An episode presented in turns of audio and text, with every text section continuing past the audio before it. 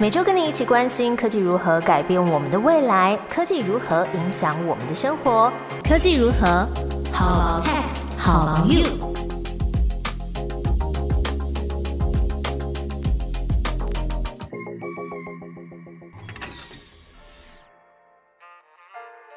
Hello，大家好，我是某某，在科技如何跟你分享科技新知，一起探讨生活中的科技大小事。这集要分享的是拿掉口罩后的生活，准备好用真面目示人了吗？以及肉毒杆菌素咸鱼大翻身的由来。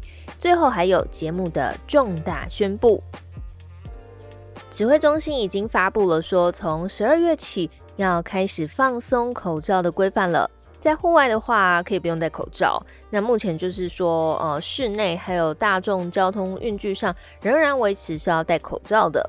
那昨天看到这个新闻后，就跟家人聊天，就问说：“哎，之后会想要拿下口罩吗？”然后我马上就回答说：“我我会继续戴耶，因为不用化妆啊。从疫情爆发到现在，就是你如果戴口罩的话，可以呃省下了化妆，也省下了卸妆的时间。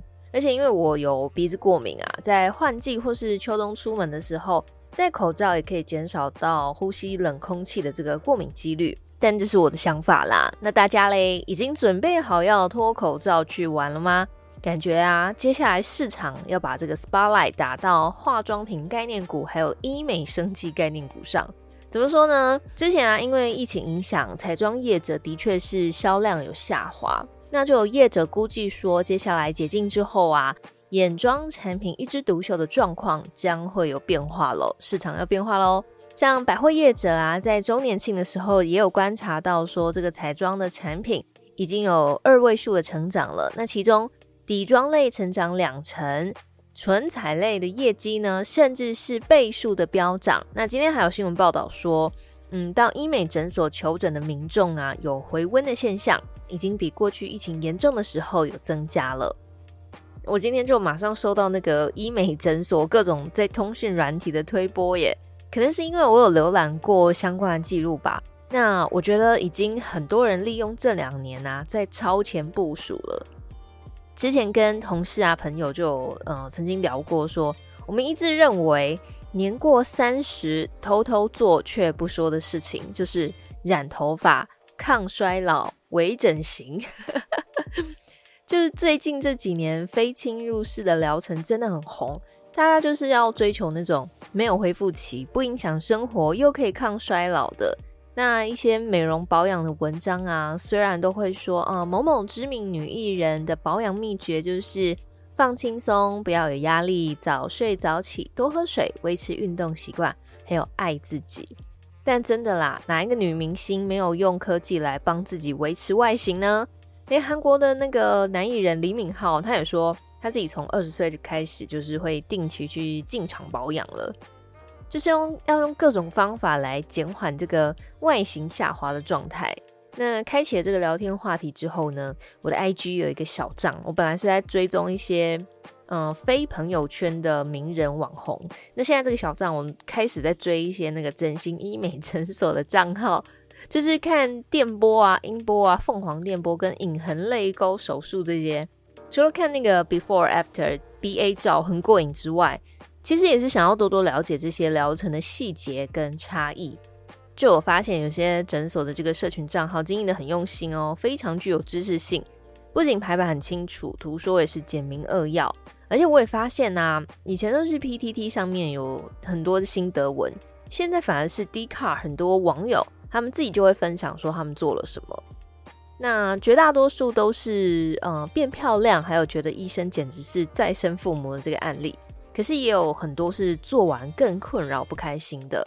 真的是呼吁大家，在让科技帮你变美丽之前呢，真的是要好好通盘的咨询跟研究。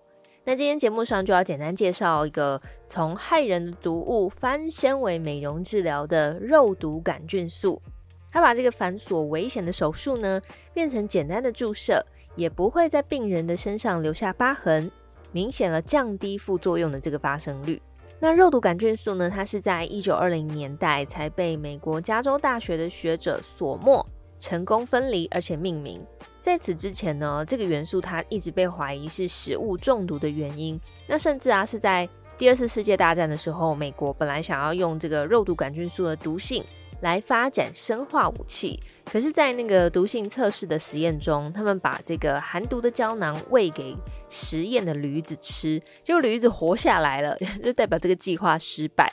那很多年之后，大家才发现说，哎，驴子可能是。少数对于肉毒杆菌素是具有抗性的这个生物。那直到一九八七年呢，加拿大的眼科医生卡路瑟斯他在治疗斜视的病患的时候，诶，观察到这个患者的鱼尾纹呢，同时获得了改善。那他就把这个临床观察跟他的先生分享。那她老公刚好是一个皮肤科的医师，对这个发现呢也很感兴趣。他认为在美容医学上会具有相当的发展性。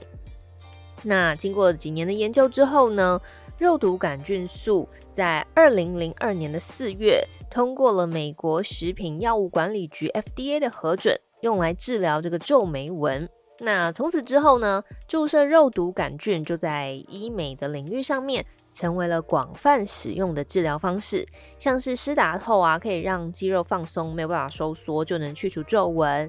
也能让肌肉放松麻痹，进而萎缩，改变脸型的这个线条，或是呢局部注射肉毒杆菌素，还可以让呃你出汗比较多的地方减少出汗，来改善这个多汗症。在科技大观园网站的资料就有看到说，以二零一零年台湾市场为例呀，一年的这个肉毒杆菌素的施打产值就超过了新台币十亿元，哇哦！那台湾进口这个肉毒杆菌素的总金额，也在十年间成长了十二倍。那肉毒杆菌素这么好用，它会有副作用吗？有哦，对于有运动神经元疾病，像是呃重肌力无力症的患者，还有对药品配方中任何成分过敏的，都不能施打这个肉毒杆菌素。或者是说你施打的部位有感染现象时也不可以。当然啦，在怀孕中或者是哺乳中的妇女也不建议施打。那另外呢，玻尿酸也是一种大家很常听到的注射物。虽然在以前的资料是说，嗯，被注射玻尿酸后产生过敏的反应几率啊很少。可是呢，这边要特别提醒听到现在的听众，根据最近国外的期刊研究发现啊。新冠肺炎确诊之后，或者是曾经接种过新冠疫苗的对象呢，对于玻尿酸过敏的可能性有提高哦。甚至是有病患在确诊之后，玻尿酸施打这个部位啊，出现了红肿的过敏现象。所以确诊者往后，如果你想要注射玻尿酸的时候呢，务必是要谨慎的跟你的医生做讨论。另外，在科技大观园的网站上啊。他们也找了学者，针对这些注射型的肉毒杆菌素、玻尿酸，还有维金瓷、童颜针做详细的介绍。如果你在这个脱掉口罩解封之后有这些需求呢，不妨来了解一下。那其中还有一篇文章是针对这个医学美容的现象做剖析，作者就提到说，美容医学呢一直被正统医学所排斥，它就像医界的整形外科，还有小老弟皮肤科的一个私生子。虽然呢，血缘上是一家人，可是，在研究至高、五大科至上的大家族中，一直无法获得认同。那我自己看完这篇文章，我觉得他的分析非常精辟。那这篇文章呢，也有教大家要怎么筛选适合的医生，我也会放在节目资讯栏，给有兴趣的听众们来阅读。科技的发展真的帮助了现代人，更可以与时光逆行。那节目最后的尾声呢，其实是要跟大家好好告别。这一集呀是第四十九集，所以呢，也就是说要谢谢陪伴科技如何陪伴我度过这几乎快要五十集的听众朋友们。无论你是从哪一集开始听，无论你是来了又走，或是走了又来，都很谢谢你在远端听我这样说话。那如果你有空，也可以在 Apple Podcast 或是 First Story 留言给我。告诉我你最喜欢哪一个领域哪一集的内容呢？那我自己其实真的还蛮喜欢这种资讯式的内容分享。那也许就是会有执行的不是很完美的地方，也许你觉得我很啰嗦，讲话漏漏等，但我还是成长学习了很多。之前看 Full Story 的电子报，我忘记是哪一位创作者说，每周准备节目更新的状态啊，就很像洗衣服、晒衣服这种，在日常中很默默却又不能中断的日常，心里还蛮有同感的。那虽然说。现在节目要暂时告一段落了，可是不代表我们的缘分就结束喽。也许之后这个节目还会有第二季啊，或者是转型，你可以留言给我，我都会看。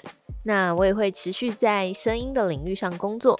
如果想念我的分享或是声音啊，也可以锁定 Tech Orange 的其他节目，科技橘子或是全新一周。